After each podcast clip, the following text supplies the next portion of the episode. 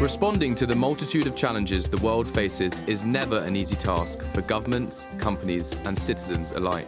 And the rocky beginning to 2022 has been a start to the year that the world would rather forget. Russia's brutal invasion of Ukraine that began on February 24th has brought human tragedy and sent shockwaves through a global economy that was only just recovering from the COVID 19 pandemic. Now, rising global prices for grain and gas are pushing the cost of everything from food to transport through the roof. The UN Secretary General Antonio Guterres said the world is facing multiple and interlinked global crises. So, what is concerning investors, bankers, and policymakers the most in the uncertain global climate we find ourselves in? You're listening to a joint podcast from FDI Intelligence and The Banker. I'm Alex Irwin-Hunt, FDI's Global Markets Editor. And I'm Burhan Khadbai, Europe Editor of The Banker. In this podcast, we will be summarising our own impressions along with the thoughts of attendees at the European Bank of Reconstruction and Development's annual meeting, which was held from the 10th to the 12th of May in Marrakesh, Morocco. Both Alex and I were in Marrakesh last week at the EBRD's annual meeting, which was the first in person annual meeting the EBRD has held since 2019 and the first time it took place in an African member country. It was really a timely and momentous event, and we couldn't have asked for a better setting. The event took place at the Palais de Congrès, which is a grand convention centre on Boulevard Mohammed VI. This is one of the main thoroughfares of Marrakesh, named after Morocco's sitting king, with gardens, fountains, and palm trees all along it. Yeah, it was a really amazing setting. In fact, just to set the scene for our listeners, we took a short moment to discuss our impressions of the event on the last day. Here is what we had to say. So, so Burhan, where are we right now? We're at the uh, EBRD's uh, annual meeting in Marrakesh, Morocco, the first EBRD meeting in Africa. Absolutely, yeah, and the, and the first one in person since 2019. Um, so it's great to be back connecting with people. We're just in a networking area in this beautiful large room with wonderful chandeliers and uh, and yeah, it feels very very Moroccan.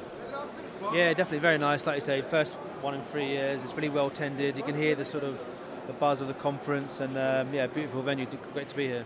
There was a short clip of our own impressions, but in the rest of this podcast, we're going to give listeners a feel for the event using the impressions of the many people we met and spoke to at the event. We discuss many different topics, including the EBRD's engagement in Morocco, the impact of the war in Ukraine, and the green transition. Absolutely. To begin, let's find out what the EBRD's engagement in Morocco means. Alex sat down with Heike Harmgat, the EBRD's managing director of the Southern and Eastern Mediterranean. Here is what she had to say. I think it's a great signal that we are in Africa and that we are here in Marrakesh. It's only the second time we're actually in the southern and eastern Mediterranean region, so it really shows also the both the interest of our um, incredibly generous host country, Morocco, in actually wanting to host us here during these turbulent times, but also it shows this is a growth area for the EBRD where we start investing more, where we start having more policy dialogue, and where we're seeing really an integration into our traditional region. So that was Heike Harmgat talking about the EBRD's engagement in Morocco. And she's mentioned these turbulent times that we started this podcast discussing. The theme of this event was responding to challenges in a turbulent world. But of course, we also spoke to many other attendees. Here's some short thoughts from Mark Baer, a managing partner at Constantine Advisors, which helps private equity and alternative fund managers raise capital. He was very happy to be back at the EBRD's annual meeting. Well, I've been to the EBRD annual meeting in Warsaw in 2016, I believe, which was very impressive in a brand new football stadium. So this is obviously quite different. It's a beautiful uh, palatial Congress Center with a wonderful dinner tonight, and the Moroccans definitely do everything in style. So I think uh, Marrakesh was an excellent choice given EBRD now doing a lot in the North Africa region, um, MENA region, it's a great way. I believe it's their first conference in the MENA region in Africa. So I think Morocco, Marrakesh was an excellent choice as kind of the gateway to Africa to use as the site for the conference. And so far, the organization has been splendid. You know, no problems, and uh, we're really looking forward to dinner tonight. Yeah.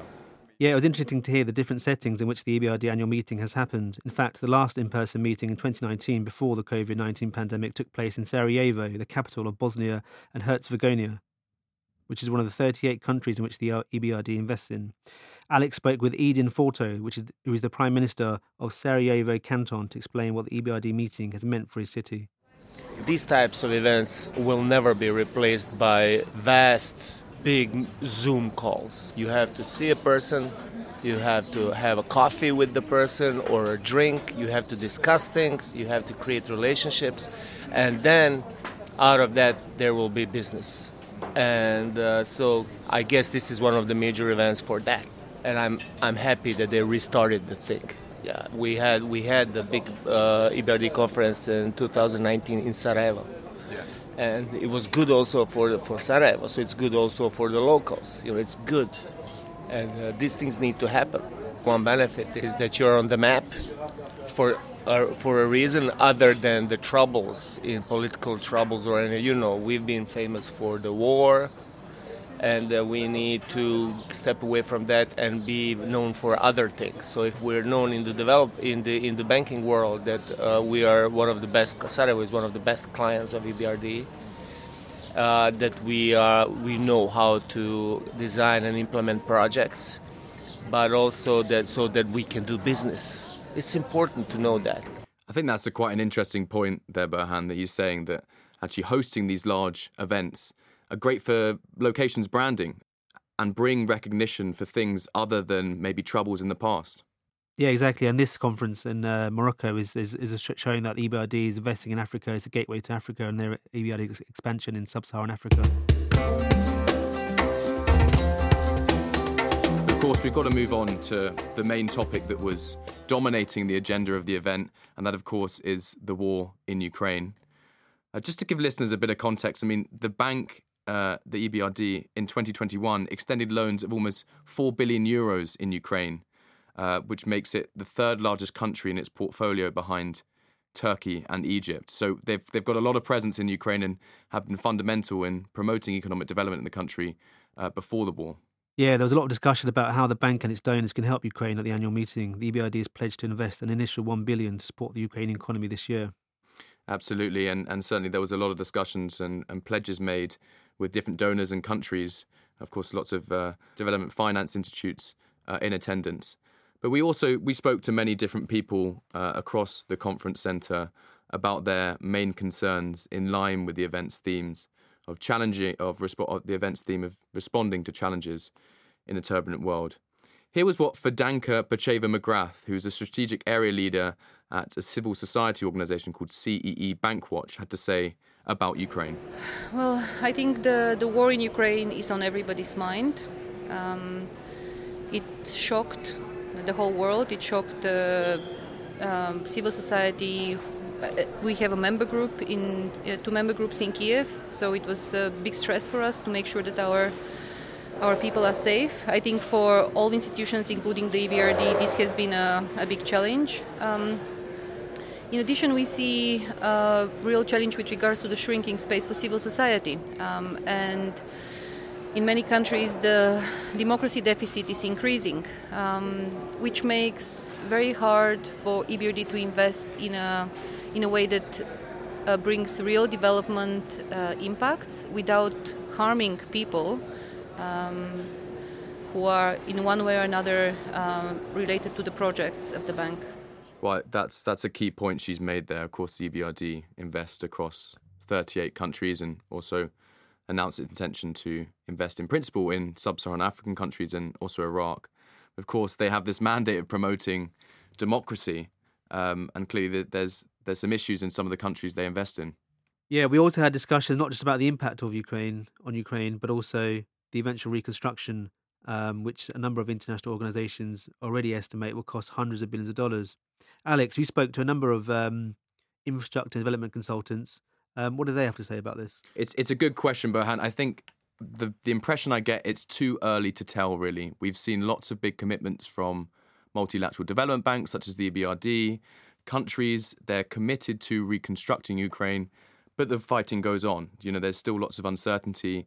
There's damage uh, still ongoing, unfortunately. Uh, and my impression is that even if there are lots of commitments to reconstruct the country, that we won't have clarity on timeline, and there's not actually a project pipeline uh, in place for for these projects to begin. And of course, there's supply chain issues as well. So construction materials prices of which are going up. Um, there's there's also bottlenecks. So I think my impression is that we won't see any real construction beginning until towards the end of this year. And I spoke to several bankers, prominent bankers in, at the conference. And here is what one of them had to say. This is Cecile Camilli, the global head of development and structured export finance at Societe Generale. And this is what she had to say about the impact of the war in Ukraine. Well, there are many impacts um, of this very unfortunate uh, crisis um, we are currently going through. Um, there's one obviously on the energy, as uh, some countries, especially in Europe, will have to uh, find alternative uh, sourcing of energy. Uh, so that will uh, probably and, and hopefully accelerate also the energy transition into clean energy, but also make us uh, think how to um, rethink uh, the industry of tomorrow, the way we use, the way we consume. So decarbonize, uh, decarbonate.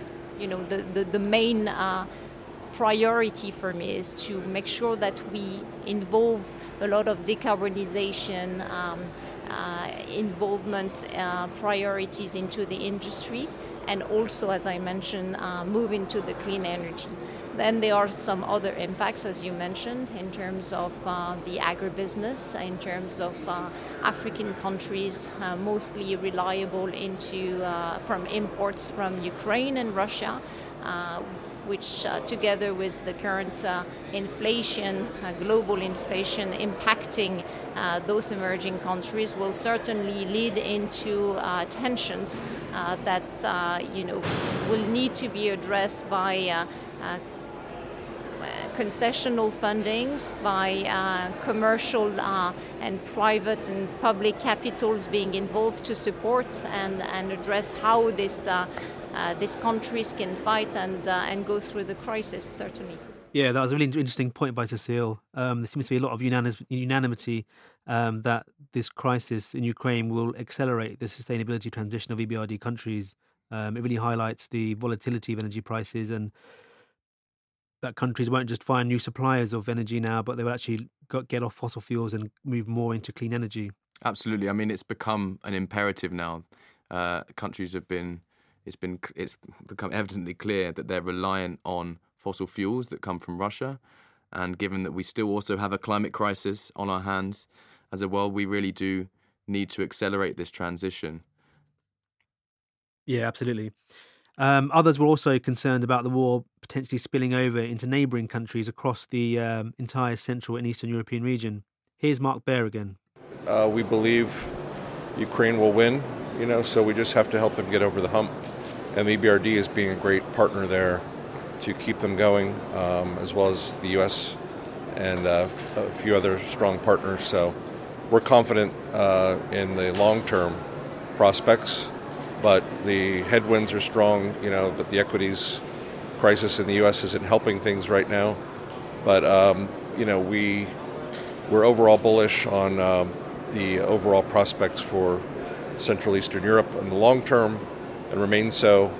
And just anything dealing with Russia, you obviously have to contain your risk exposure because I don't think that economy will be back anytime soon. So clearly, I mean, he's still bullish on the region, but there are concerns. What what are going to be the long term impact of uh, impact from the war in Ukraine?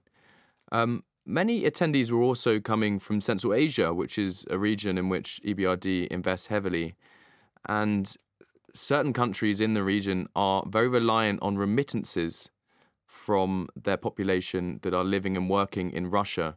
This includes countries like Kyrgyzstan and Tajikistan. And I spoke to one prominent financier from Tajikistan, and this was what he had to say. You know, uh, Tajikistan is uh, much dependent from Russia just because of we have a lot of migrants in Russia.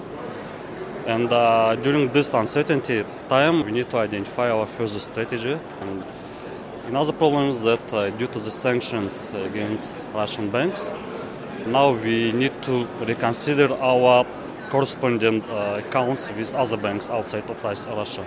So this forum provides opportunity to have contacts from other uh, countries, from banks, from other countries, to do some networking. And uh, I hope that we had several meetings already, and I hope that during these three days we will be able to start partnership with banks in uh, other countries outside of Russia. But so clearly, Burhan, some some economies are, are feeling the, the pinch from the international sanctions on Russian banks, and that's creating issues for them. Yeah, absolutely. the, the, these countries are, you know, have been reliant on Russian banks, but obviously now with Russian banks being sanctioned, they've got to find alternative banks. Um, as as as the speaker was talking about, they're now using Turkish banks, Spanish banks, Georgia banks, etc. Um, and that, that's probably a theme that we'll see increasingly more. Certainly, I think that will be something to watch. How how the business in the banking industry is shifting uh, away from Russia to other countries uh, that can still be part of the international financial system. Another key discussion point from the event, of course, was sustainability and the green transition, as we heard from Cecile earlier in the podcast. Now, the EBRD provides financing for a lot of sustainability, projects in its regions. It has its Green Cities program that focuses on solving environmental challenges in urban settings through stuff like sustainable infrastructure uh, investment and also policy. I know you, you, you caught up with someone from the EBRD who's focused on this area. Yeah, that's right, Alex. I spoke to the um, EBRD's uh, managing director for green economy and climate action, um, Harry Boyd Carpenter, at, at the event, and um, EBRD's um, EBRD has a climate strategy um, where it invests more than half into green and sustainable projects, um, and they want to do more in renewable energy projects. At the moment, the biggest renewable energy projects they do are 250 um, megawatts, but increasingly now, a lot of lot of people are, are talking about the need for gigawatt projects. It's something that Harry uh, Boyd Carpenter was was talking talking about. Right. So it's committed to invest uh, half of its uh, capital into green projects. Is that right? That's right. Yeah, financing volumes. Um, it's a target they actually met last year, um, the first year under this new climate strategy. Um, this year, it might not be it might not be as possible because EBRD's priority is to support Ukraine and the member countries. But um, yeah, that's that's their that's their strategy um, as part of um, helping their member countries halve emissions by 2030 and reduce emissions to zero by 2050. And indeed, I actually caught up with some investors that are focused on the renewable energy space that were pretty excited about this focus on sustainability uh, by the EBRD, and we're keen to understand where they could maybe play a role within that. What projects were that was the Multilateral Development Bank likely to finance? And I caught up with Wesley Davis, who is a senior managing director at Delphos International, a financial advisory group which helps investors across emerging markets, particularly in the renewable energy space. This is what he had to say about the EBRD's sustainability focus. Um, I, I, think the, the, the, focus on sustainability and, and, seeing that trickle through many different areas of, of the, the, the, bank's operations and focus going forward is, is very important, and it's good to see that they're they're walking the walk, not just talking the talk. So that's something. I'm also very keen to uh, see where they're looking to expand their scope of operations going forward. I understand that's what's going on behind closed doors here. There's a lot of discussions about what other countries uh, they will open up to and expand in their remit to operate in. So we're very keen to see uh, what the outcome of that is and, and, the timing of that because we're already operating elsewhere in sub-Saharan Africa and would very much like to work with EBRD in those regions as well. Yeah, um, it was interesting that he mentioned the um, expanding focus of EBRD. Um, but Alex, I mean, what what do you think about the EBRD potentially risking losing its focus on Europe, especially at a time when um, Ukraine and the neighboring countries in that Central and Eastern European region um, are relying heavily on the EBRD? Well, I think it's an interesting question, Burhan. I, on one hand, the EBRD has expanded its mandate over many years, and I think we can only expect that it will continue to invest in different regions. And that, that was a concern amongst people that we spoke to at the event, right? That uh, are they going too far away from Europe? At the same time, when we look at renewable energy, you know, FDI Intelligence, we've just had a renewable energy forum this week and a big part of the discussion we're having is the difference in financing for projects in developing countries versus developed countries. And we need to invest in renewable energy capacity for our green future. So actually, the EBRD stepping into these other regions, whether it's sub-Saharan Africa, whether it's Iraq, I think is in, is fundamentally a good thing. You know, other people at the event were discussing the need to have inclusivity in the energy transition. And to have inclusivity, we need to be investing in these developing economies. Mm. So here is Cecile Camilli from Societe Generale again about her on her thoughts about the need for the energy transition to be inclusive. I think uh, our biggest challenge today is the energy transition. Um, we were already extremely focused on uh, enabling SDG and including in emerging markets, which is the theme, main theme of this conference here with the BRD. Um, today, the energy transition is really changing the whole paradigm uh, in terms of ecosystem on uh, where, how, and with whom we uh, evolve and with whom we need to cooperate. Um, looking at the value chain, looking at the sectors, uh, we need to take into account all the new stakeholders that are now uh, taking place uh, into new technologies, into new markets, um, into uh, new partnership, and making sure that across the whole value chain we can address um, those uh, new projects, including and inclusive of the emerging markets. Certainly, energy transition is a key theme, but we will need to make sure that this is inclusive and we do not leave behind the uh, lower income population. The current geopolitical situation, I think, is even putting more into the front line that we need to secure in Europe, in developed markets, are champions of tomorrow, champions of the energy transition, champions of the green technology, of the green energy. But again, I think our priority, our responsibilities is also to make sure that this energy transition is inclusive of the emerging markets and um, that we also dedicate our efforts, capitals into uh, emerging markets. I think that's a very interesting point that Camilli raised there. That you know they talk, people talk about the just energy transition, clearly moving from fossil fuel based uh, industries to uh, renewable energy is, is comes with pros and cons. You know, you have to think about the jobs that may be lost in that process. And as she said, you know that, that we must ensure that developing economies are included within this transition. Um, certainly, when you look at uh, flows of capital into renewable energy projects, the overwhelming amount, uh, the overwhelming majority, still goes into developed markets yeah, something that's increasingly what people are talking about a just transition. Um, you know, the the, the the people and the countries that lose out um, as part of the transition. So, and something that I've talked about a lot of the lot of the conference, something the EBRD is quite keen on as well uh, to to reinforce the, um, the the just transition. Aside from sustainability, we also caught up with many attendees about other global issues, notably globalization I spoke to Samuel Magoya, who is the Director of Syndications at the African Development Bank Group, about his impressions of the events and discussions about globalization. The, because I went for targeted sessions, I liked the sessions, uh, the panel sessions, very, very high level, high standard. I attended, for instance, I'll just give one example. I attended four or five of them, very targeted.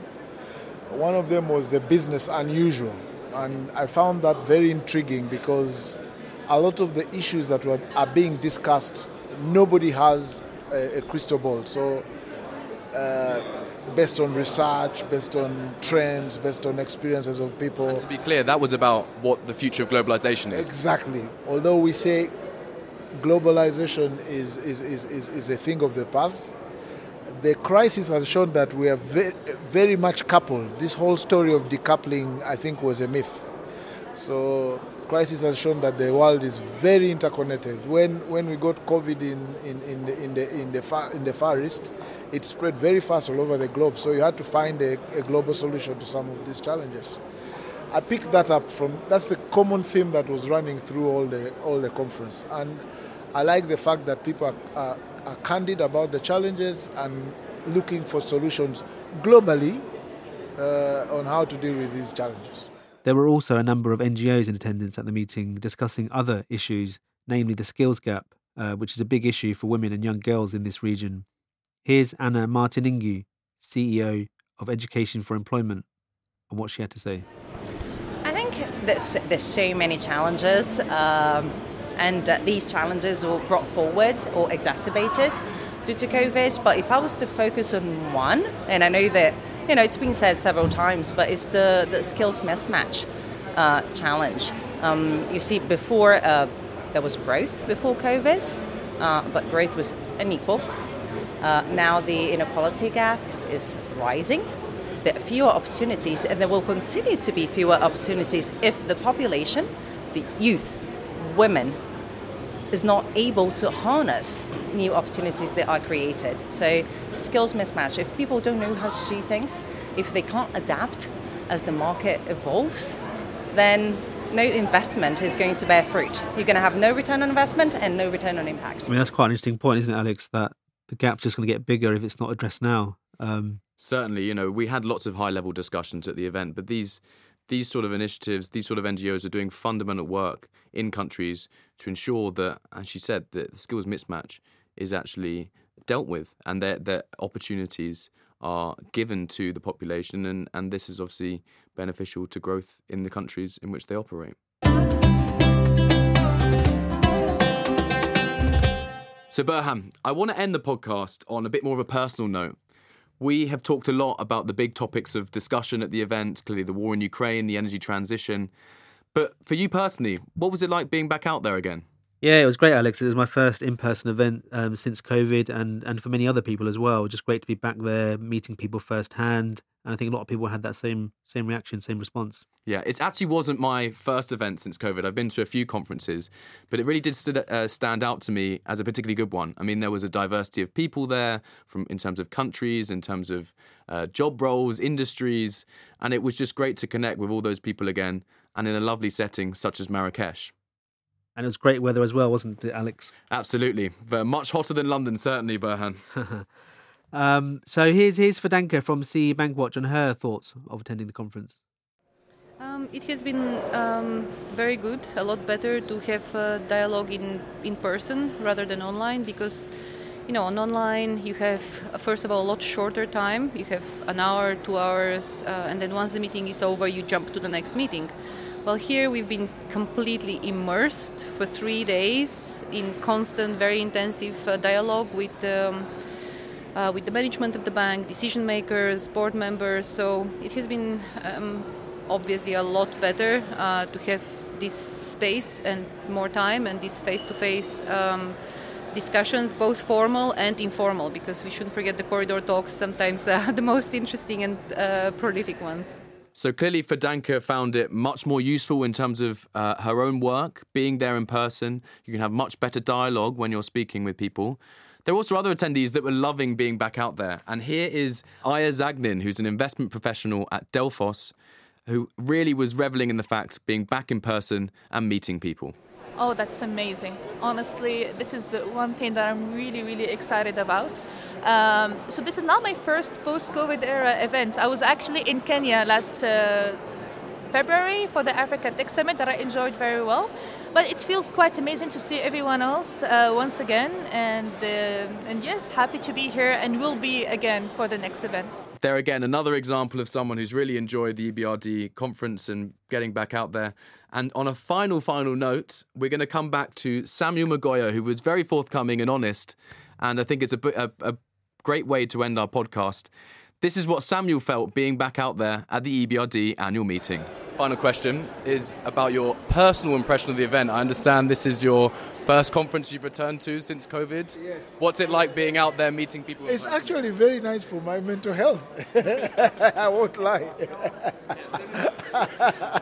very, very nice for my mental health. I've gone out for every night. I've been going out for dinners with different people and this is, this, this is something I really miss because during the conference, because you're in so many meetings, you're going up and down and meeting. For me, I, I, will tell you very frankly, it has been very good for my mental health. Yeah. Well, mine too. And meeting you has been a pleasure, Samuel. So there you go. Thank you very much. Thank you. Yeah, what a great clip from Samuel. Um, a very joyous guy. I don't think anyone was more happier than him at the event. Um, but but it's true. It's what we've missed, isn't it, Alex? Um, in-person events. Certainly, it's, it makes a big difference for us as journalists. We can speak to people on and off the record. We can share a drink. We can have we can have food together. And you know, thankfully for us, I mean, we've we've got a lot of good material from the event. This podcast included, the people we spoke to, but also uh, anyone listening can expect lots of great coverage from EBRD's annual meeting. That's it for this podcast, Burhan. It's been a pleasure to, to, to join you in the podcast studio today, and uh, can't wait till next time. Yeah, likewise, Alex. Yeah, thanks very much.